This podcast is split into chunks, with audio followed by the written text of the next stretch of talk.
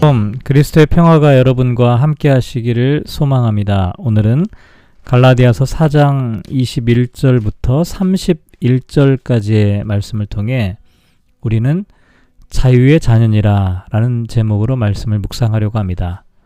성경 말씀을 봉독합니다.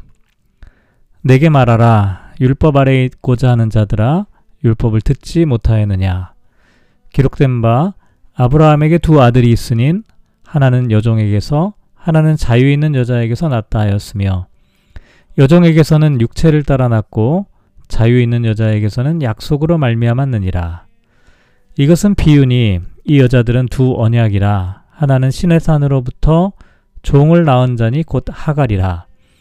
이 하갈은 아라비아에 있는 신의 산으로서 지금 있는 예루살렘과 같은 곳이니 그가 그 자녀들과 더불어 종노릇하고 오직 위에 있는 예루살렘은 자유자니 곧 우리 어머니라.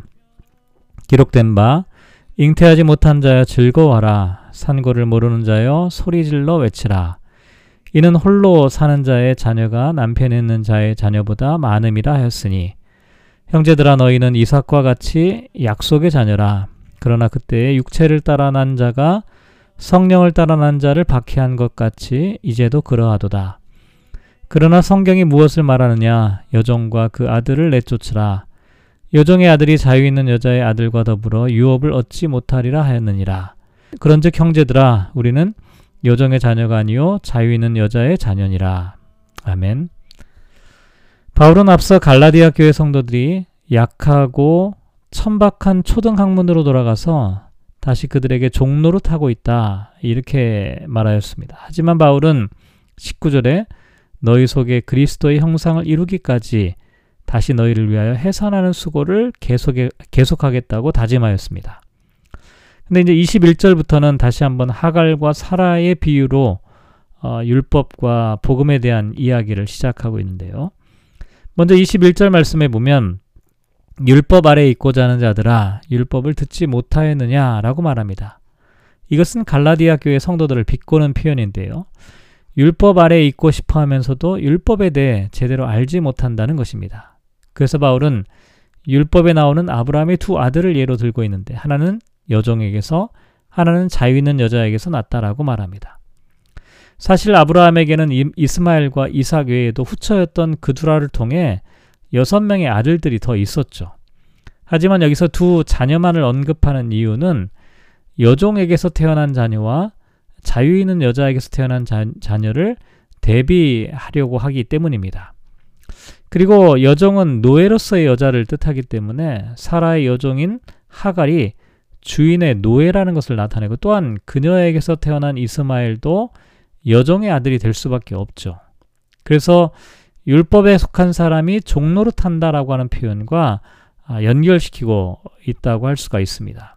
또한 23절을 보면 여종에게서는 육체를 따라 낳고 자유 있는 여자에게서는 약속으로 말미암았다고 말하는데 바울은 육체와 약속을 대비시키면서 남녀의 관계를 통해서 태어난 이스마엘과 달리 이삭은 아브라함과 사라가 육체적인 관계만으로는 자식을 얻을 수 없는 상황에서 초자연적인 하나님의 은혜로 아브라함에게 주신 약속을 성취하신 사건이다. 이렇게 말합니다.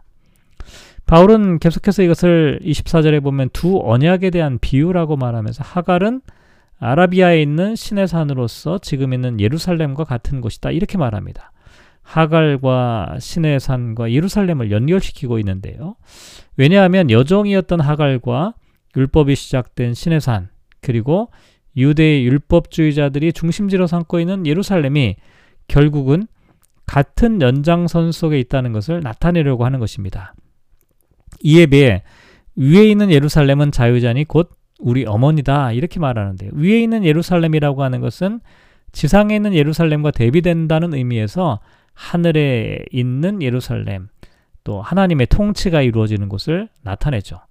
거기서는 율법의 종로로 타는 자들을 자유케 하신 예수님께서 왕적 통치를 행하는 그와 같은 곳이라고 할 수가 있습니다. 또한 27절을 보면 잉태하지 못한 자여 즐거워하라 산거를 모르는 자여 소리질러 외치라 이는 홀로 사는 자의 자녀가 남편 있는 자의 자녀보다 많다라고 말합니다. 이것은 이 구약 성경 이사에서 54장 1절 말씀을 인용한 것인데요.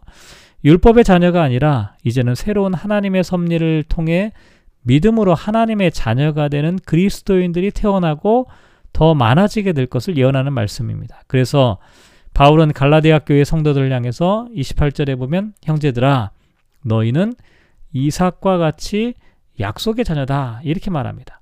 그런데 이스마엘이 이삭을 받게 했던 것처럼 29절에 보면 육체를 따라난 자가 성령을 따라난 자를 박해하고 있다라고 말하죠.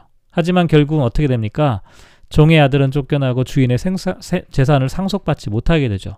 반면 자유인의 아들, 약속을 따라난 아들은 아버지의 유업을 물려받게 됩니다. 그래서 바울은 30절에 보면 여종과 그 아들을 내쫓으라 여종의 아들이 자유 있는 여자의 아들과 더불어 유업을 얻지 못하게 될 것이다라고 말합니다. 그러면서 앞서 갈라디아 3장 6절부터 9절까지에서 제기하였던 누가 진정한 아브라함의 자녀이며 상속자인가? 라는 질문에 대한 답변을 아, 오늘 보면 31절에 하고 있는데요. 형제들아, 우리는 여종의 자녀가 아니요 자유 있는 여자의 자녀다. 이렇게 말합니다. 바울이 지금 너희 혹은 저들이라고 하는 말을 지금까지 사용해 왔는데 이제는 우리라고 하는 표현을 통해서 바울과 함께 갈라디아 교회 성도들 이방인들조차도 믿음으로 의롭게 되는 모든 사람들이 바로 자유의 자녀다. 이렇게 말하고 있는 것이죠. 오늘 말씀을 묵상하며 이렇게 기도하면 어떨까요? 우리가 자유 있는 여자에게서 태어난 약속의 자녀임을 깨닫게 하소서. 우리가 하늘에 있는 예루살렘을 바라보며 살아가는 사람이 되게 하소서. 자유 있는 여자의 자녀로 하나님 나라의 유업을 받는 자녀임을 깨닫게 하소서. 오늘 말씀을 잠시 묵상하며 하루를 살아갑니다. 오늘 본문에는 아, 비유의 말씀이 등장합니다. 이것을 뭐 고지고대로 어, 받아들이기보다는 상징과 비유로 우리가 해석하는 게 좋을 것 같은데요. 하갈로부터 태어난 이스마엘과 또 사라로부터 태어난 아, 이삭을 아, 한 사람은 율법의 자녀, 육체의 자녀, 또 다른 한 사람은 약속의 자녀로 이렇게 비유를 하고 있습니다. 혈통적 자녀가 아니라 믿음으로 하나님의 자녀가 된다는 것을 설명하기 위한 그런 의도가 담겨져 있죠. 어쨌든 저와 여러분은 이렇게 믿음의 자녀입니다. 자유의 자녀입니다. 오늘 하루 저와 여러분이 살아가시면서 하나님을 믿는 믿음으로 율법의 종이 아니라 하나님의 은혜 가운데 자유를 누리며 살아가는 우리 모두가 되시기를 주님의 이름으로 축복합니다.